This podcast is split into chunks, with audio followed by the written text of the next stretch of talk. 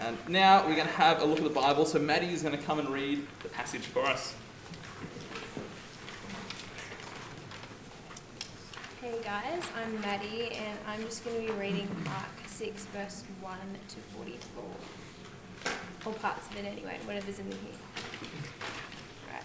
He went away from there and came to his hometown, and his disciples followed him. And on the Sabbath he began to teach in the synagogue. Many who heard him were astonished, saying, Where did this man get these things? What is the wisdom given to him?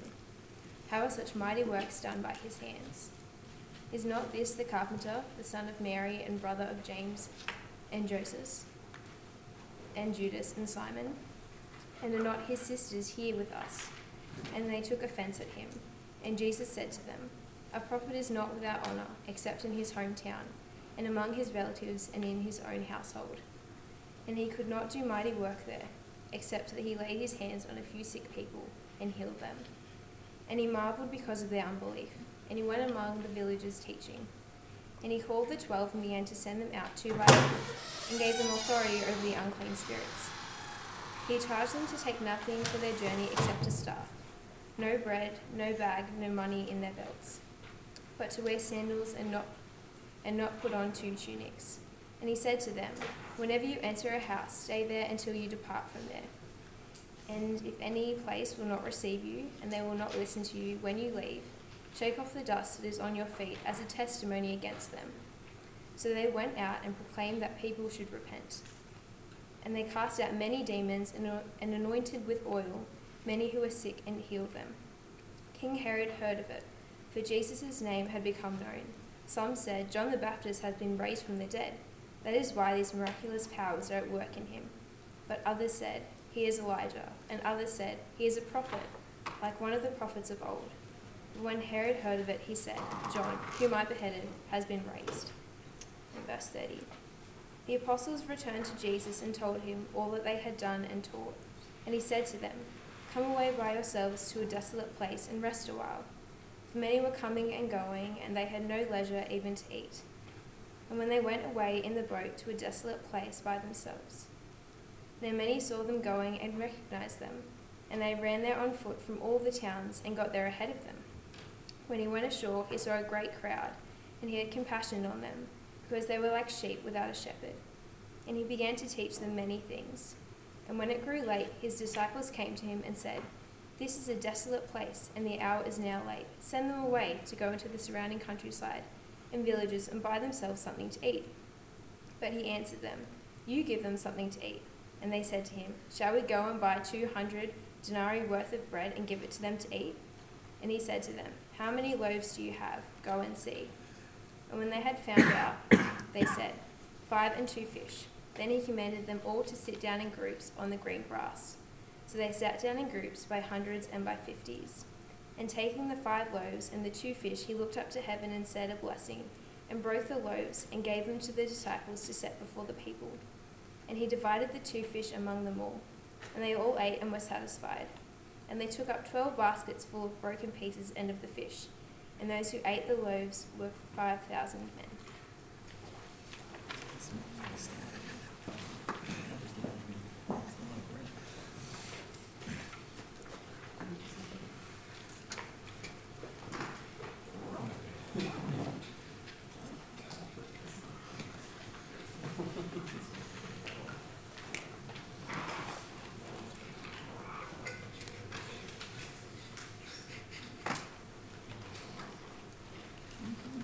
Afternoon and welcome uh, to Uni Bible Talks, especially if you're new with us, visiting us.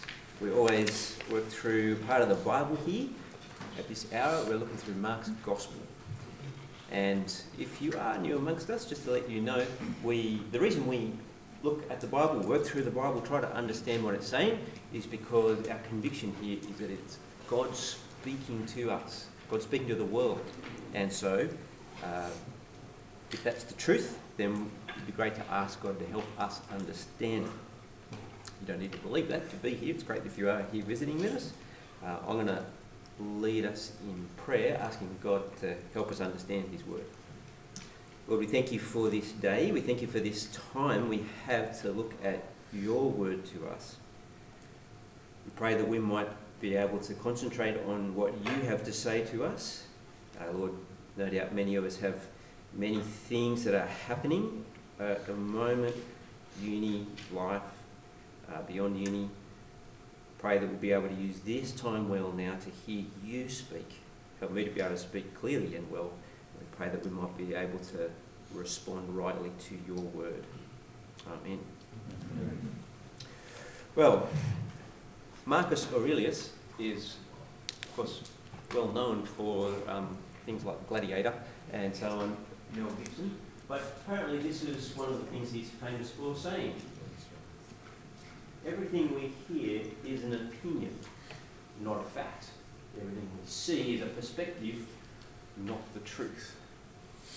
Uh, I thought it'd be good to hear opinions about that, whether you thought that was true or not.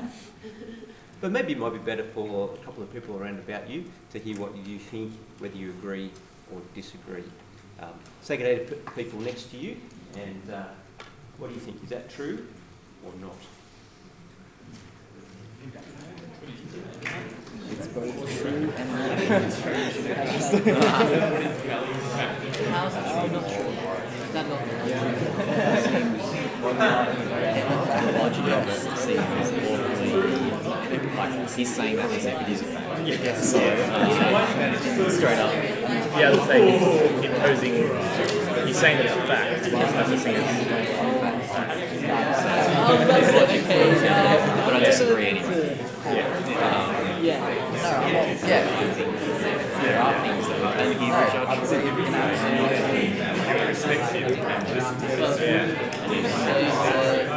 My name is Jordan. That's just your opinion.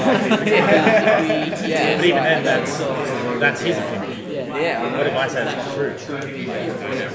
Okay, rightio.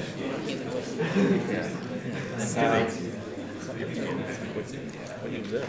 Who, uh, who's, who agrees with the statement? Who agrees with the statement? Just hands up. Oh, psychology. That man's name is Ethan. Uh, this Ethan. Uh, who disagrees with that statement? Oh, there's a lot more healthy disagreement. This is good. I thought it might be like an even match. We could have a debate. It's clearly an even match because Ethan counts for about 20. No. Who's not sure? Oh, look at that. There's some genuine fence sitters. Um, why is it true? Oh, I think, like, um, I think it's true because he's, he's like looking at like the world and he's like uh, looking at the way human beings interact. He's like, well, everything I'm hearing from human beings is just an opinion. And I actually think he's recognizing an important truth that like human beings are fallible and that everything that comes out of like human mouths is to some degree is is an opinion. You can't know for certain that what you hear from someone is true. Who wants to disagree with that? There's plenty on the opposite side. Okay, here we go. This is good. We've got conflict. I think you can see something that's the truth. So I see Rob in front of me, that's the truth. And I think if you see one thing, that disproves that everything not the truth. Can you say that last bit again? If you can see one thing that's the truth, that disproves everything, that word, everything, it cuts away his theory. If one thing is the truth, then Jacob, are you saying you want to take issue with I it? think, uh, I was second that one. Um, I was saying that, I think if he said instead of everything, that a lot of what we hear is an opinion, not a fact, and a lot of what we see is a perspective, not a fact. Boring, mate. I want to agree with that. Okay. Um, there's a there's a bit of sort of um, we could say disjunction, maybe this disjunction in the room, a bit of disparity. Um, we live in an age of opinions uh, more than any other age. I mean, everyone's always had opinions, but being able to make your opinion known, that's the age that we live in. For those of you who've been studying philosophy, I'm not sure there's any philosophy students among you, um, you note the irony in the very slide itself. it's stating it like a fact. It's a fact that everything we hear is an opinion, uh, not a fact. Uh, apart from that fact. it's like there's no such thing as absolute truth in the world, except for that absolute statement that I just made.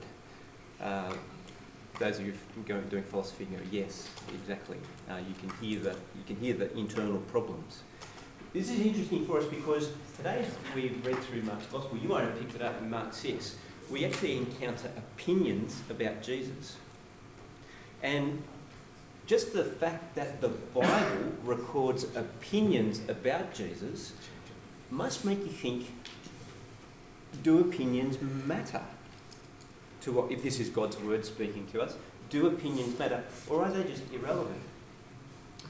Do opinions, are they, well, that's not fact, but they're important, or are they irrelevant? Well, let's get into this passage and see where Mark takes us. Jesus returns home, we're told, but when he returns home, his neighbours hear him speak at the local hall and they're astonished. Verse 2 Where did this man get these things? Where is the wisdom? Uh, what, what is the wisdom given to him? How are such mighty works done by his hands? Now that sounds like it might be positive, but we find out pretty quickly that it's a negative from them. They say, he's a tradesman, he's a carpenter. We know his mother, his sister, and his brothers, they're here, and they take offence at him. They're not impressed by his teaching of them. They're, they take offence to him. They say, and Jesus says, sorry, to them, a prophet is not without honour, except in his hometown and among his relatives and his own household. Familiarity breeds, I'll come back to this one, well, breeds contempt. Breeds contempt. Now, I used to think this was the, Paul, the, the tall poppy syndrome, where they just want to cut Jesus down. There's, this could be like a town in Australia, uh, and the locals are just cutting Jesus down. Uh, but I don't think locals do that in Australia. I think when there's local hero, we talk them up. I think where the locals get angry is when they're trying to be told what to do by the person who used to be the local. I don't know if you've ever experienced if someone's been overseas for six months, you know, say in Europe, and then they come back and they say, oh, you know, in Europe, it's fantastic, they do all these things. Like Australia's hopeless. Uh, you really warm to people like that, don't you? and so Jesus here is like, he's the young guy, he's come back, he's Mary's son, we know who he is, and he's trying to lecture us. Get out of here, buddy. We don't want to hear anything of it. And Jesus is shocked at their unbelief. Now, we might think that Jesus just takes it in his stride. He thinks, ah, yeah, no worries, should be right. But he's actually shocked at their unbelief. And we've got to remember that because we sort of tend to think that if Jesus was here today, speaking in the world, he just lived in the world, that everybody would be like, oh, yeah, Jesus, you're the best. Oh, man, you're fantastic. Familiarity with Jesus is, well, breeds contempt for these people. And no doubt, probably for us as well. can be a bit of an issue for us. It's not really Mark's thing here, but if we've grown up with Jesus, if you've grown up knowing Jesus all of your life, being introduced to him at a young age, that's a terrific and wonderful thing. But it can breed discontent. It can breed, well, uh, turning against Jesus it can lead to feeling embarrassed about Jesus sometimes when you realise that what the things that you hold to, the things that Jesus teaches, are actually out of step with what else is in, in the world. And it can feel a bit embarrassing, perhaps, to identify with Jesus. And I, I don't mean that em- the embarrassment, that sort of growing teenage embarrassment that you feel, you know, when you're with your parents and they're singing Colin Buchanan songs and trying to dance uninhibited to them. Um, that's a right embarrassment to have. Uh, but it's the embarrassment of, well, when you say things like, Jesus is Lord, Jesus is my Lord, and you know that just sounds wrong in this world. That just doesn't, sort of statement doesn't belong in this world. It sounds uninformed and blinkered and unworthy of anyone living in a free society. Well, when you feel that, when you there's the temptation to take offence at Jesus, isn't there? Well, hang in there. What, how are we to respond? Well, how does Jesus respond, first of all? Well, Jesus takes the gospel out further and sends his disciples out on a tour with the gospel. See, in the face of opposition, he doesn't cave in, he doesn't go quiet, he multiplies the effect. You see it there in verse 10. And he said to them, Whenever you enter a house, stay there until you depart from there. And if any place will not receive you, and they will not listen to you, when you leave, shake off the dust that is on your feet as a testimony against them. So they went out and proclaimed that people should repent. And they cast out many demons and anointed with oil many who were sick and healed them. Well, Jesus sends them out, knowing that they will be received by some, they'll be uh, rejected by some. Uh, if you get to stay in someone's place, then stay there. If they want you to leave, then you don't leave and shake off the dust of your feet. It's not necessarily meant to be an, an angry thing, uh, it's just as a sign for them. Um, notice, well, it's, it's good to take note that this is not a set of instructions on how we should speak to people about with the Gospels. Um, it's a good, or it's a trap that people fall into. You just sort of read what Jesus did, and that's what we should do too. Um, but we tend not to do all of the things that Jesus says. We tend not to take with us uh, one tunic or no bread, no bag, and no money in our belts. If we want to follow Jesus on, you know, one matter, we tend to leave out all of the others. Um, this is not a set of instructions on how to do evangelism, but you do see something of Jesus' attitude toward speaking the gospel. That is, he's very much for it. He thinks it's a really good thing to do, despite expecting opposition or rejection. It's a thing to do. It's, it's actually the opposition that comes that spurs him on to send others out to do it. Jesus is all for speaking the message of the gospel. And despite opposition, it's the thing to do. And you've got to make it part of your personal makeup, your personal sort of psyche, that opposition will come when you speak to people proclaiming that Jesus is Lord. That's just the reality of life. And it's not nice. I don't like it. It doesn't feel nice to be rejected by people. Uh, but it's just the way that reality is. It's just like exercising. It's just like exams. It's just like personal challenges. They don't feel nice. But it's, it's got to make a part of who you are. Calling people to repent, as the disciples did, calling people to have Jesus as Lord, will cause people to not feel very nice within themselves because you're saying that they don't have something that they should have. But that's okay. That's just part of the message going out. But remember that you're calling people to a better life. You're calling people to a better king, to a better leader than what they have in this world. It's worth the rejection, it's worth the discomfort, it's worth the opposition. And the disciples, notice they have a um, contrast to Jesus' experience in his hometown, in verse 12. So they went out proclaiming that people should repent. And they cast out many demons and anointed with oil many who were sick and healed them. Back home with Jesus, he did not have much success. The disciples, by contrast, have great success. And over in verse 30, we'll come to later, they report back to Jesus and told them all that they had done and all that they'd taught. Well, on to assessing Jesus. Jesus' hometown people, they've had an assessment, opinion of who Jesus is. They just think he's a hometown guy and he doesn't really, he shouldn't be really teaching them what to do. As we move on to the next bit, Mark then introduces us to King Herod, a king. Uh, and why does he introduce us to Herod? Well, he, Mark does this thing where he has us where he uses a literary device called a sandwich, a sandwich, uh, which is a great thing for Bible talks at lunchtime. Uh, a sandwich. That is, the narrative sort of breaks and then has some um, event that happens or some recount that happens, and then Mark picks that up. And you've got to ask, well, why does he put something that seems unrelated, uh, or possibly unrelated, in this bit here?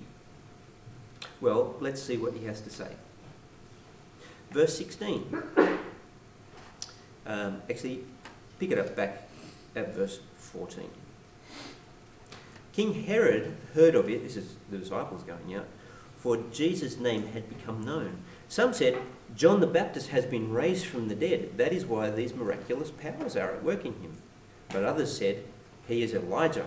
And others said, He is a prophet, like one of the prophets of old. But when Herod heard of it, he said, John, whom I beheaded, has been raised.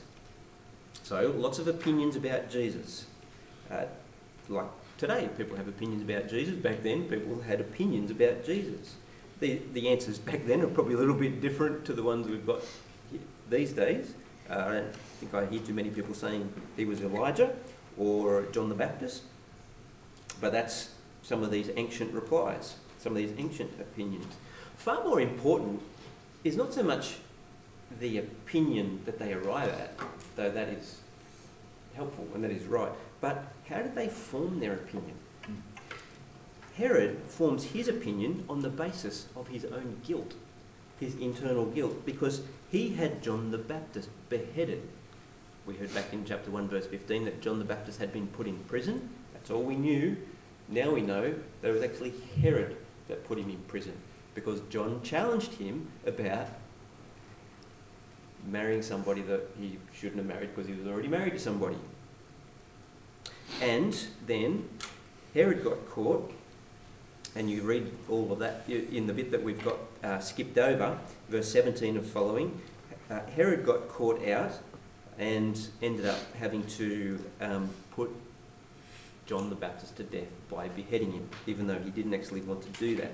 And so Herod concludes that Jesus, well, he's a man with miraculous powers doing miraculous things, therefore he must be John the Baptist, come back from the dead. It's not not the best logic ever, uh, but it's Herod's logic, and uh, really it reveals his guilt over putting John the Baptist to death.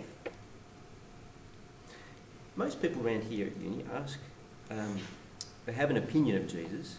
When we ask people how they form their opinion, it's actually quite telling. Uh, very few people have an opinion formed by having read the biographies of Jesus. Most people form an opinion by something that they've heard perhaps when they were a kid, uh, maybe something that they heard at school, uh, but they've formed their adult opinion based on what they heard when they were five or six years old. And that actually makes a big difference. It's actually very important to help people understand that. You were here last week, you heard Josh uh, speaking about how he came to know Jesus just last year.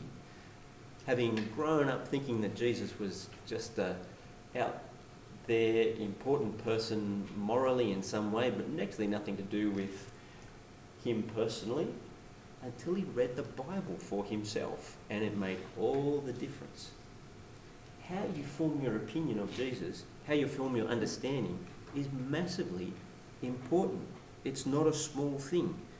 And some people, like Herod, just form it with a few sketchy details. But basically, most people, like Herod, form their opinion on what suits me, what suits me best. I do remember meeting one guy and asking him how he um, had come to, or what he knew about Jesus, which was not very much, and how he had come to, to know that was a little bit from when he was a little kid.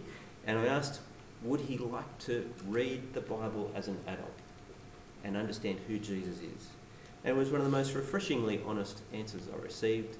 He said, No, because I don't think I'll like what I'm going to find.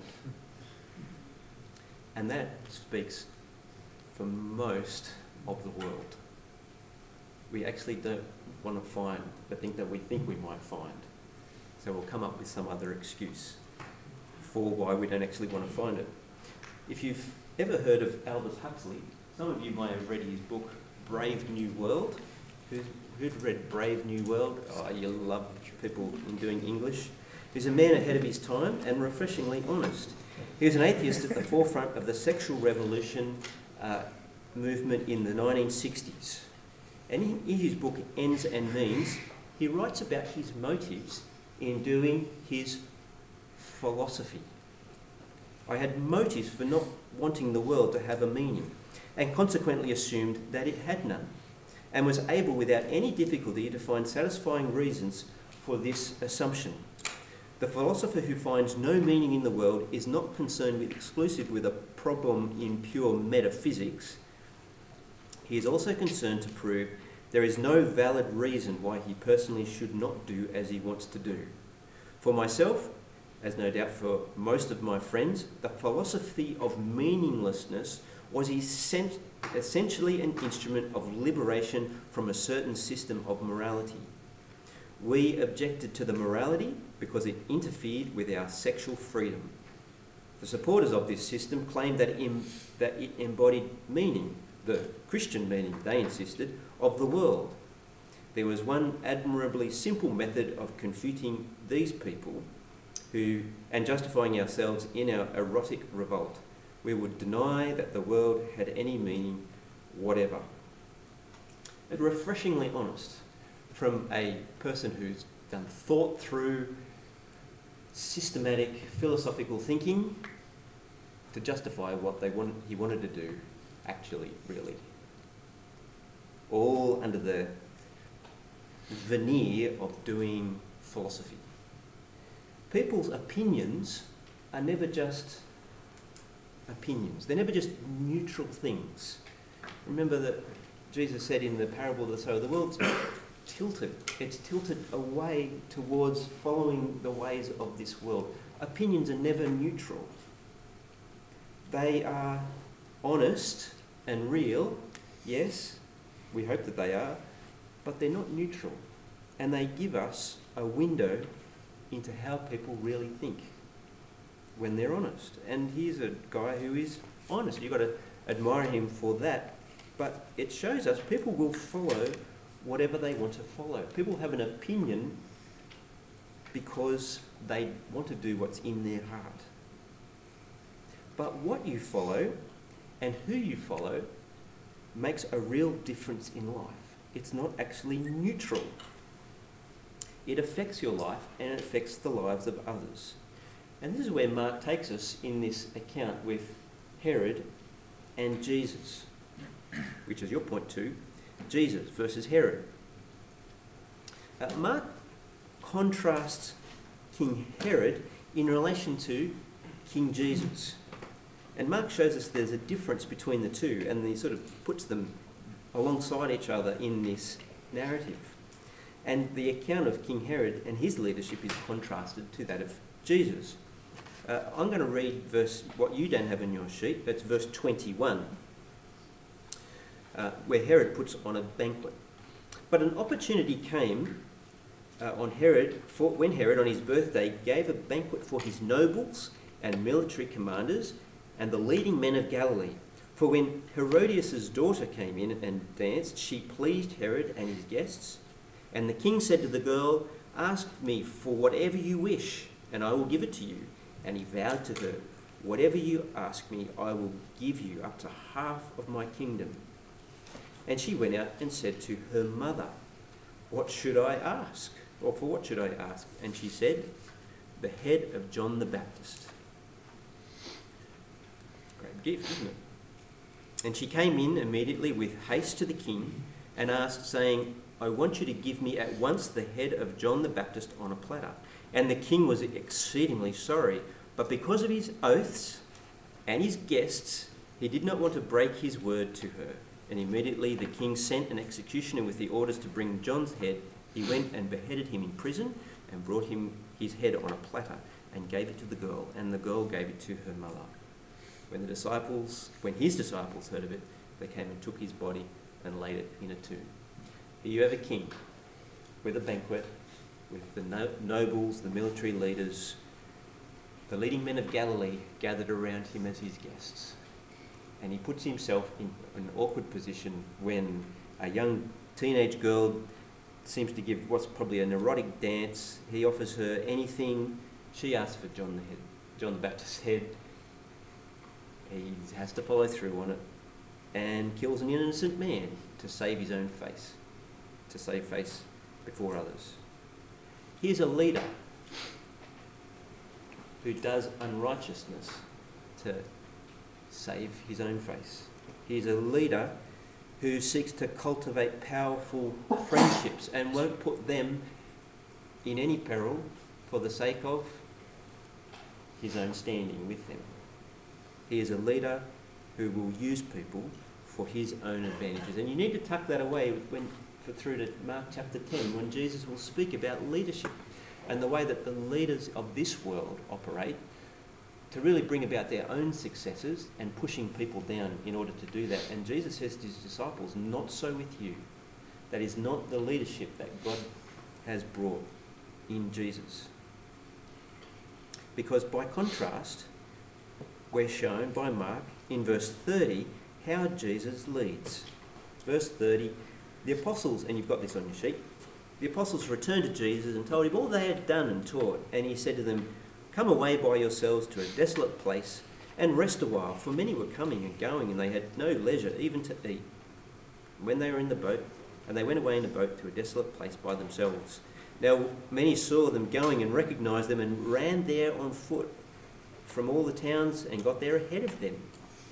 When he went ashore, he saw a great crowd, and he had compassion on them because they were like sheep without a shepherd, and he began to teach them many things. And when it grew late, his disciples came to him and said, This is a desolate place, and the hour is now late. Send them away to go into the surrounding countryside and villages and buy themselves something to eat. But he answered them, You give them something to eat. And he said, to, and they said to him, Shall we go and buy 200 denarii worth of bread and give it to them and to eat? And he said to them, How many loaves do you have? Go and see. Well, here we have an account of Jesus taking the lead. Again, just with the people around about you, what do you notice that Jesus does in his leading here? Perhaps in contrast to Herod, perhaps just the things that you notice. Just with a couple around about you. Discussed this the other day, didn't we? Harry Burst doing this. Um, I think an example that was there was we can just suggest it without Put a send away. It's here what Even when they first got there, he goes like, no, it was powerful enough. Spirit's all there. Jesus is, I suppose, doing something he doesn't really have to do. Um, and I think the reason he's very like, he's not trying to better his own position. He's, you know, he's taking compassion on people But Jesus as opposed to Herod who didn't Yeah. I'm thinking with leverage, like he leverages half his influence.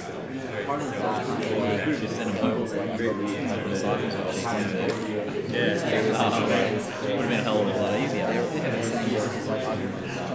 Yeah, he has compassion. I have power to give them He also cares for his own disciples as well, like the twelve.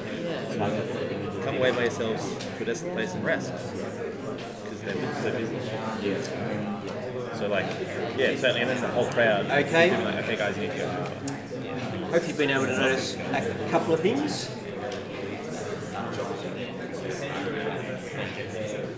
Anyone want to shout out one or two of the things that you've found? Um, he could have done a power move and just like spawned in 200 denarii and been like, yeah, go get the bread. They could have just created 200 denarii. Yeah. What did he do instead? uh, he asked them to go see if anyone else had anything they would. Yeah, he went and asked. Well, it's a great bit of leadership here. He says, you go get him something to eat. Delegation. Delegation. There you go. Uh, yep, anything else? He has compassion on them. He has compassion. How does he have compassion on them? Teaching them, or teaching? that's what he, he does once he has compassion on them, I suppose, rather than inspire. He, he's, the compassion is inspired by the fact they look like they need someone to teach them, a shepherd. Mm-hmm. Yeah. Yeah, you wouldn't think that would be compassion, would you? You read that Jesus has compassion, and you think that might be that he's given them something to eat. Well, he doesn't actually do that straight up. He teaches them. Mm-hmm. What does he teach them? What did you see? Many things. Many things. this was not a short talk from Jesus. Many things. They've chased him down. Anything else that you noticed?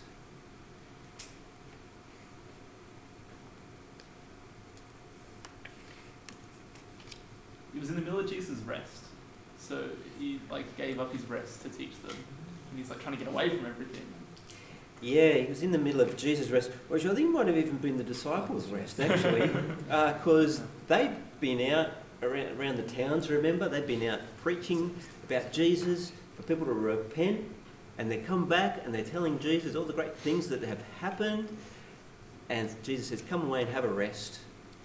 Everyone finds them, and Jesus says, It's action time. Yeah, it's action time. There's a time for rest, but when, well, it's this is not from the passage, but when the fish are running, you've got to be fishing. When it's harvest time, you've got to be harvesting. And Jesus says, well, they've come, they're like sheep without a shepherd. Now, jot down Ezekiel 34 uh, and have a read of that, or John um, 11. I've got that right because I didn't write that one down. Where Jesus talks about the shepherds. The shepherds are the kings of Israel. The shepherds are the leaders of God's people. And Jesus says they're like sheep without a shepherd. They're like a people without a king. King Herod, who's known as King Herod, is no shepherd. And these people are after something. They're after more than just a feast that a great king will put on for his close allies. They're after somebody who will actually meet their great needs. And not for food, first and foremost, but to be taught many things. The teaching of Herod, well, whatever it is, seems to just lead to a guy losing his head. The teaching of Jesus shepherds people to know God, uh, to deal with their lostness, uh, and also to provide for them in their, well, their physical needs right there and then. And it's not just a little bit that Jesus provides, it's much. They are satisfied. Here is a leader who satisfies the crowd. He's not doing this for his own gain, he's not doing this for, to improve his CV. He leads by sacrifice, giving of himself when he could have been resting with his disciples, giving of himself to teach and satisfy the crowd and bring people to know God, to know the King of God's kingdom. See, opinions ultimately don't matter. But because people matter to God, the things that they think matter. Their opinions matter. What they're chasing after matters. Not because it's true, not because just because they have an opinion it's true, but people's opinions are doors that open into their lives and reveal what they're living for, le- reveal what they're chasing after. And it provides an opportunity for those who have the truth be able to introduce them to the King who will have compassion, who will actually bring life to people who are dying, will bring life to a world that is completely lost. Who you think Jesus is does matter. Your opinion does matter. It will affect your life. Us dealing with people's opinions does matter. It's not good enough to just to say that's your opinion, it's not fact. With compassion, we want to wrestle with what people think and bring them to the truth. And indeed, see ourselves understand who Jesus is and come to a greater understanding of the truth, that truth in our lives. About to lead us in prayer, uh, that we all might be able to see that better and put that into practice. Lord, thank you for the Lord Jesus and his kingship, that he brings compassion, that he brings life, that he teaches, that he teaches the gospel and sees people come to know you. Lord, we pray that we might indeed grasp who Jesus is, to live for him as King. And to so live for him as King is to make him known to those around us, uh, to listen to people's opinions, to, to wrestle with them, and have people come to know Jesus as King as well. We pray in Jesus' name. Amen. Liam's going to come and lead us in prayer. Thanks, mate.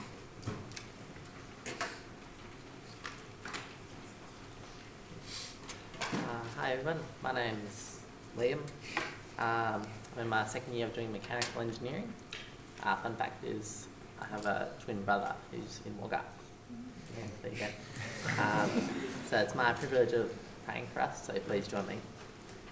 Uh, dear Lord, thank you for the faculty socials that have been happening and continue to happen. Uh, thank you for James who shared his testimony on Monday at the Stealth faculty. Uh, I pray for the Chords faculty that's happened a couple of weeks ago, and also for the Focus and Arts faculty socials that are coming up. Uh, thank you for the mid-year conference and the opportunity that that is for us. Um, I pray that uh, yeah, people can reflect prayerfully on if they're going to go or not, and that they can see the uh, the importance that it is to spend time um, deeply looking at your word. Uh, I also pray for those who are going through the uncover mark with people, that they can truthfully and prayerfully uh, share the gospel with those who might not have heard it, or that if they had heard it before, um, that they can learn the deeper meanings behind your word.